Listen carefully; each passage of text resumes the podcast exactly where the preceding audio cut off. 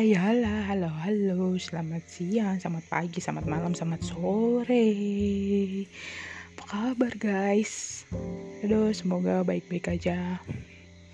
Kalian untuk uh, hari ini ya guys. Hari ini, esok, dan seterusnya. Ya, malah nyanyi. Amin. Amin ya robbal alamin. Jadi kemarin udah kita ngelewatin episode 2 udah lah ya kita udah selesai lah ya. Nangis nangis ya. Kita mesti move on. Kita mesti uh, tetap semangat. Tetap kita jalanin semua yang ada di depan. Insya Allah kita kuat. Amin. Ya Allah. Ya robbal alamin. Jadi sekarang udah max masuk di episode 3 kita bahas apa ya?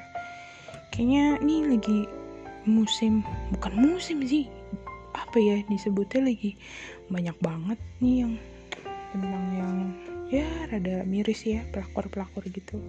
Nah bukan masalah pelakor ya cuma gitu kan. Cuma kayak kita ngambil dari sisi uh, dari rumah tangga itu gitu kan. Kayak mungkin kita bahas kali ini tentang broken home. Wah agak berat tapi gimana ya? Tapi kayak itu menarik gitu karena di sini dampak de, dari broken home itu sih sebenarnya yang banyak dilihat ya. Cuma tapi nggak um, selalu buruk sih hasilnya gitu loh. Tapi memang meninggalkan banyak eh, hal-hal uh, trauma. Cuma ada beberapa atau ada cara-caranya nih yang bisa ngilangin trauma itu sendiri kayak gitu. Mungkin seru kali ya kita bahas itu. Oke jadi di episode ketiga ini gue bakal ngebahas tentang broken home. Yuk lanjut. Um, jadi ini ada studi dari dari International Journal of Applied Research penulisnya itu Saikia R. Dan judulnya itu Broken Family Its Causes and Effects on the Development of Children. Jadi broken home itu apa sih gitu loh? Penyebabnya ya kalau dari si kata Saikia ini tuh penyebabnya itu ada dari perceraian kematian salah satu orang tua kesalahpahaman dalam keluarga yang gagal diselesaikan dengan cara yang baik atau ada kehadiran pihak ketiga dalam keluarga. Wah itu tuh yang terakhir tuh ya. Lagi ngetrend sekarang pihak ketiga. Kayak gitu. Cuma uh, jangan diambil itunya gitu. Kita bahas selanjutnya aja ya. Biasanya kan kalau menurut kalian nih kalau anak-anak berkomom tuh kayak gimana sih gitu? Menurut kalian gitu kan kayak pasti nih alah kebanyakan ya yang gue tahu kebanyakan tuh kalau di masyarakat tuh mereka judging gitu loh kepada anak-anak yang broken home. Allah anak broken home ntar juga udah gedenya nggak bener dia anaknya beginilah begitulah. Kalau segala macam pokoknya yang lebih ke negatif gitu kan kayak wah gila. Men lu nggak boleh kayak gitu men. Lu nggak tahu gitu loh kehidupan orang ke depan yang kayak gimana ya nggak sih? Kayak gitu sebenarnya itu yang masih banyak di sosial masyarakat.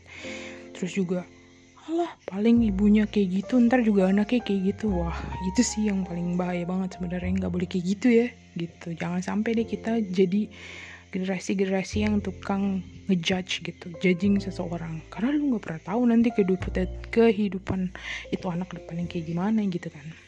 Tapi nih menurut Asya dan Saikia 2017 memang pasti ada dampak kayak gitu kan dampak buruk ya. Perilaku buruk misalnya dampaknya dari anak-anak berkonhom tuh apa sih? Kayak gitu. Misalnya berperilaku buruk kayak ah sekolah malas-malesan apa segala macem gitu. Cabut sekolah nongkrong sana sini gitu kan. Terus ada juga mungkin yang lebih tingkat yang lebih parah lagi kayak depresi gitu. Terus kesulitan menjalin hubungan di masa depannya nanti itu anak gitu. Atau gangguan uh, gangguan-gangguan lainnya gitu. Mungkin kayak ada trauma dalam dirinya dia kayak gitu kan. Nah sebenarnya dampak itu kan yang paling besar gitu. Cuma dari broken home ini apa sih yang paling hilang gitu loh? Yang paling hilang itu sebenarnya adalah kehilangan sosok tadinya ibaratnya misalnya dia punya keluarga yang utuh gitu ya punya ayah punya ibu gitu. Tapi ya karena satu dan lain hal yang tadi kita sebutin di atas itu penyebabnya uh, anak-anak itu tuh memiliki uh, kehilangan sosok gitu. Kayak mereka tuh kayak kehilangan peluru lah peluru paling penting gitu kan. Peluru paling penting yang ada di uh, kehidupannya dia gitu. Uh, dalam membangun karakternya dia nanti saat dewasa kayak gitu kan. Terus dalam perkembangan mentalnya dia kayak gitu. Nanti secara tidak langsung uh, di dalam diri mereka itu akan ada merasa kekosongan gitu loh. Dan kekosongan itu yang mereka nggak tahu nanti tuh sampai gede nyarinya di mana kayak gitu gimana nih gue cara ngisi kekosongan yang udah terlewati di masa gue waktu kecil gitu. Kayak gitu. Ya uh, sedikit cerita aja sih emang sedikit cerita aja. Kebetulan juga gue dari keluarga yang broken home. Jadi di saat-saat gue umur berapa gue? TK deh TK TK itu uh, TK nyokap bokap gue pisah. Tahun berapa ya? 96 gue inget banget. Tahun 96 uh, tahun 96 nyokap bokap gue pisah. Itu saat gue masih TK gue masih kecil banget ya kan? Uh, kakak-kakak gue mah udah lumayan cukup dewasa. Ada yang udah SMA ada yang udah uh, apa sih? SMP lah ya. Gue masih TK masih kecil banget gitu. Kalau dari gue sendiri sih gue ngerasa nggak separah itu sih gitu loh. Karena mungkin kondisinya gue belum terlalu ngerti gitu ya dengan kondisi orang tua gue seperti apa. Cuma gue sudah mengerti di saat mereka dalam hubungan yang tidak baik-baik saja gitu dalam hubungan rumah tangga itu gue mengerti gitu. Cuma gue nggak paham kan apa penyebabnya kayak gitu mereka bisa berantem atau segala macam. Mungkin yang kayak disebutin penelitian tadi mungkin berdampak pada kakak-kakak gue gitu yang notabene-nya mereka itu sudah mengerti dan paham. Dia uh, sudah dewasa lah ya hitungannya gitu. Mungkin itu yang paling berdampak di uh, kehidupan atau mental kakak-kakak gue mungkin gitu. Gue nggak pernah tahu ya kan hatinya mereka. Tapi secara personal gue uh, secara personal nggak keseluruhan sih nggak keseluruhan sih tapi ada gitu. Tapi pasti ada gitu kekurangan itu. Dan gue mengiyakan gitu karena memang kayak um, gue hidup berpisah gitu kan dari bokap gitu. Karena kita semua ikut bareng nyokap gitu kan. Semua anak-anaknya bareng nyokap. Dan bokap gue keluar dari rumah gitu tinggal sama nenek gue pulang lah dia ke kampungnya gitu kampung halaman. Nah dan emang bener sih kalau gue ngerasain sendiri gitu ya di umur gue yang sekarang udah 29 tahun ini uh, gue ngerasa memang ada kekosongan gitu dari sosok seorang ayah gitu ya laki-laki gitu. Dan emang bener banget sih kayak gue itu setiap menjalin hubungan dengan laki gitu ya. Ya ibarat katanya pacaran atau deket lah sama cowok. Jadi tuh gue tuh lebih insecure gitu loh. Kayak anjir gue takut lah ntar kayak begini lah gitu. Jadi tuh memang bener itu tuh memang bener kayak terbawa sampai kita dewasa gitu. Karena memang kita nggak dapetin sosok uh, dari kecil kita untuk uh, penguatan gitu loh. Kayak pondasinya gitu. Misalnya harusnya di saat-saat remaja lu ada sosok ayah lu untuk menjadi apa ya kayak teman curhat lah atau apa gitu. Di situ nggak ada gitu. Nggak ada yang ngasih tahu kalau oh kamu tuh perempuan harus kayak gini-gini dari sudut pandang uh, seorang lelaki kayak gitu. Kayak gitu. Jadi memang benar sih dampaknya itu ada banget di gue gitu kan. Cuma kayak kita tuh harus ngebuktiin gitu harus ngebuktiin kalau kita tuh bisa gitu. Nah gimana sih caranya gitu kan? Cara mengatasi masalahnya kayak gitu. Nah ini ada penelitian lagi nih. Menurut si gue juga baru tahu nih. Gue juga baru baca sih. Kayak uh, pertama itu lu harus ya ini salah satu pelajaran juga ya buat gue kayak lu harus temukan masalahnya. Ya, ini paling sulit karena um, lu harus menerima gitu ya kan? Lu tahu nih masalahnya ini berat gitu kan? Misalnya ya contoh ya misalnya penerimaan hmm, kalau lelaki itu nggak semuanya seperti itu gitu. Nggak semuanya lelaki itu contohnya kasar gitu ya. Contohnya kasar. Nggak semua tuh lelaki kayak gitu. Nah berarti itu kan masalah yang ada di diri gue ya kan? Nah gue berarti harus menerima gitu. Kalau nggak semuanya lelaki itu kasar gitu loh. Nah itu merupakan hal yang simple banget buat lo yakinin di dalam diri lo tapi susahnya minta ampun ya gak sih? Kayak ya kayak misalnya deh lo berantem gitu sama orang. Ya udah gue maafin tapi kayak lo masih ada rasa-rasa benci atau kayak gimana kayak gitu kan susah kan? Lo mau maafinnya tuh kayak dua anjir butuh waktu gitu lah. Ya kan butuh waktu gitu untuk dijalanin. Tapi ya kita harus berani gitu harus berani harus mengiyakan dan menyadarkan diri kita kayak lu harus ngelewatin itu gitu bahwa uh, memang itu ada dampaknya gitu tapi kita tuh harus bisa merangkul diri kita, memaafkan diri kita, baik itu cepat atau lambat. Nah, kayak gitu. Jadi itu untuk menguatkan diri lo gitu loh. Terus yang kedua nih ada pengampunan dan cinta asik. Jadi di sini kenapa nih memaafkan hal-hal yang membuat kamu kecewa. Hmm. Karena memaafkan itu bukan untuk siapa pun. Memaafkan itu memaafkan untuk diri lo sendiri kayak gitu jadi penerimaan diri sih kalau di sini yang gue lihat kayak penerimaan diri jadi dengan lo bisa memaafkan diri lo lo bisa oh ya oke okay, nggak harusnya kayak gini nih gitu. Jadi nanti ke depannya tuh lo akan lebih gampang gitu menerima hal-hal yang mungkin lebih berat dari ini. Kalau lo sudah bisa memaafkan diri lo sendiri ya untuk masalah-masalah lain ya kemungkinan juga akan lebih uh, gimana ya lebih mudah lah gitu.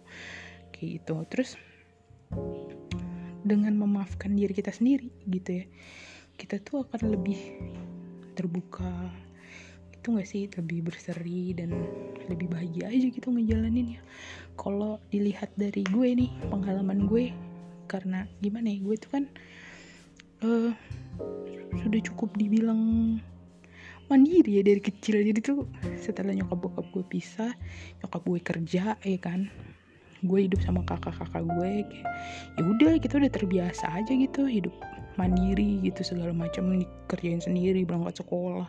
Kadang kita ngurusin hal-hal rumah tangga gitu. Kalau gue personal gitu gue nggak terlalu dari kecil sih ya nggak terlalu yang aduh kenapa nyokap gue bisa? Kenapa ini nyokap gue uh, sama bokap gue gak satu rumah lagi apa segala macam gitu.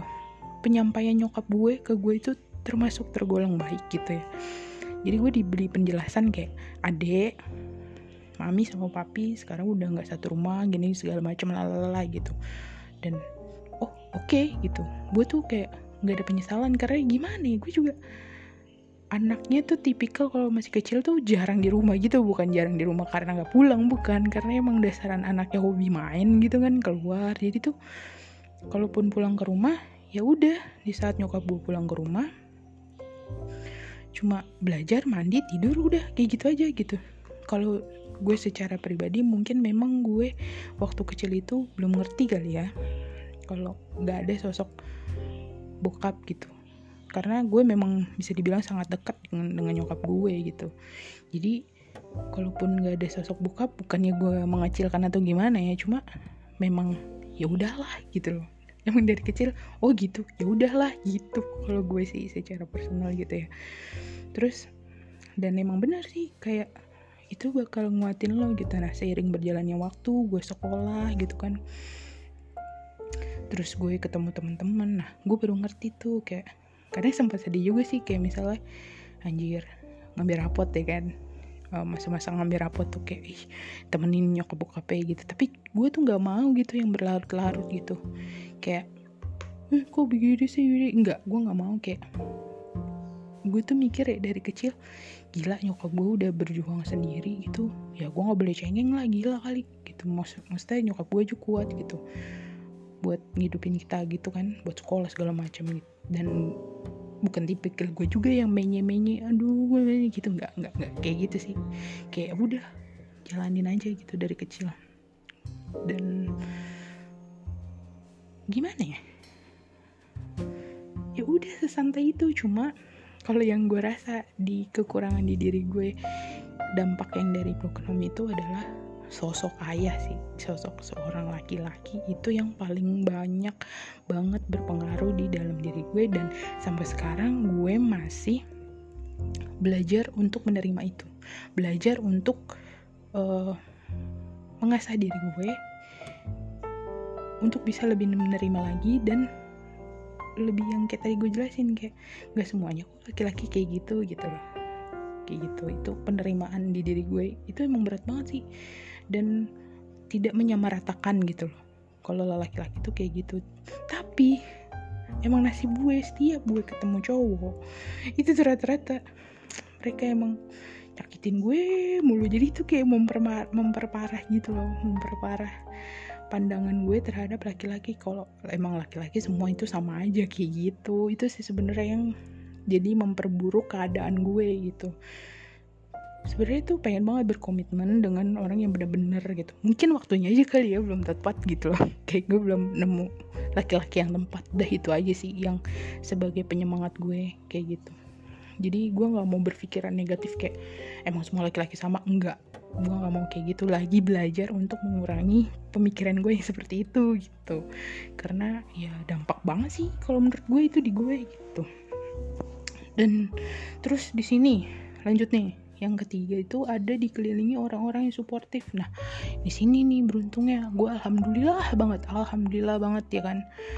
Dari keluarga temen terus rekan kerja. Ya alhamdulillah kalau sekarang sampai rekan kerja. Kalau dulu sih zaman zaman masih kita kecil ya teman-teman gue tuh gue bersyukur banget alhamdulillah banget dipertemukan dengan orang-orang yang baik hati banget sama gue. Yang beneran sayang gitu berteman sama gue tuh bener-bener sayang gitu. Nggak ngeliat gue ah dia kan ini dia uh, enggak tuh. Dari dulu alhamdulillah banget makanya gue bisa apa ya berdiri sampai sekarang tuh kayak gitu gitu. Gue dipertemukan dengan orang-orang baik orang-orang yang sangat suportif dan sangat sayang sama gue gitu loh. Sekarang orang-orang yang ada di hidup gue teman-teman dan sahabat-sahabat gue yang sampai gue punya sekarang itu mereka adalah orang-orang terbaik yang Allah kirim buat gue gitu loh. Kayak gila kalau gue nggak ada mereka nih ya nggak mungkin gue bisa sampai di titik sekarang ini gitu loh kayak gitu. Makanya syukur banget gue ditemukan dengan teman-teman terus juga keluarga gitu loh. Semakin kita dewasa ya semakin kita gede hubungan gue dan kakak-kakak gue pun semakin membaik gitu. Kita semakin kayak lebih erat lagi gitu kan. Kalau dulu kan memang kondisinya kalau zaman waktu masih sekolah itu kakak gue yang paling pertama itu dia ikut sama nenek karena diminta sama kakek gue dulu ikut nenek gitu kan. Dan gue dengan gue abang gue sama kakak gue yang almarhum itu gue ikut nyokap gitu. Jadi kita pisah rumah. Nah semakin dewasa emang kita mungkin sudah dijalankan ditakdirkan untuk ketemu lagi bareng-bareng lagi. Nah terus nyokap gue mendekatkan diri lah ke rumah nenek gue gitu kan. Uh, tinggal di dekat rumah nenek gue jadi kita semua berkumpul gitu. Nah bersyukurnya di situ. Jadi semakin kita dewasa kita pun kakak adik saling support gitu loh. Jadi ya sedikit banyak kita sudah mulai me, apa ya mengurangi lah dan mem membangun lagi membangun hubungan yang lebih baik lagi gitu sebagai kita kakak adik kayak gitu. Uh, itu sih bersyukur banget dikelilingi orang-orang yang sportif emang benar sih. Dan apa ya? Hmm, bukan berarti gue hidup atau gue besar di keluarga broken home gue itu harus berantakan gitu. Oh enggak. Enggak sama sekali. Itu bukan gue banget gitu karena bukan kita banget gitu. Gue dan kakak-kakak gue enggak kayak gitu pemikirannya. Kita dididik kita disekolahkan kita buktikan sama orang-orang yang di luar sana gitu loh kayak kita buktiin kalau kita itu bukan produk gagal lah dari broken home. Oh enggak kayak gitu enggak. Mungkin memang kita punya um, sisi sisi yang kosong gitu di dalam diri kita. Cuma kita membuktikan gitu kita membuktikan kalau kita tuh bukan produk gagal dari sebuah broken home gitu. Kita buktikan dengan cara apa gitu. Ya kita sekolah yang benar ya kan? Kita kerja yang benar ya kan? Kita juga bisa membangun hubungan yang baik dengan banyak orang gitu dengan pasangan atau gimana kayak gitu. Kita buktikan gitu. Kita bukan ah lihat aja tuh ntar udah gede. Kan dia broken home pasti kayak gimana tuh ntar anaknya. Pasti ntar dia kayak gitu. Aduh ya ampun. Jangan deh jangan kayak gitu gitu ya. Karena kita nggak pernah tahu guys ke depannya nasib seseorang ya kan? Jodoh seseorang kayak gitu tuh kita nggak pernah tahu. Intinya sekarang tuh kita berpositif thinking aja sama orang intinya ya nggak sih? Gitu loh. Janganlah berkhusnuzon ya sama orang kayak gitu. Karena lu bukan Tuhan lu bukan hakim dari hidup itu orang kayak gitu. Jadi kurang-kurangin lah pikiran yang kayak gitu. Jadi uh, mungkin ada sebe sebagian orang yang memang dia broken tapi uh, jadi mungkin yang berbuat hal-hal negatif ya. Mungkin itu caranya dia. Cuma kalau cara gue dan kakak-kakak gue nggak kayak gitu. Kita harus membuktikan ke orang-orang kalau kita bisa sukses dari mereka kita bisa lebih sukses dari mereka kita bisa lebih kuat dari mereka. Kayak gitu. Dengan keadaan kita yang seperti ini dengan keadaan kita yang tidak lengkap gitu. Tapi kita tunjukkan ke mereka kalau kita kuat kita mampu kayak gitu. Kita sama dengan yang mereka bisa lakukan dengan keluarga yang utuh gitu. Jadi buat gue broken home itu bukan suatu excuse kita untuk berbuat negatif gitu loh. Nggak nggak kayak gitu gitu. Malah lo harus menunjukkan kalau anak-anak kayak kita tuh bakal lebih sukses dan lebih berhasil lagi. Karena apa?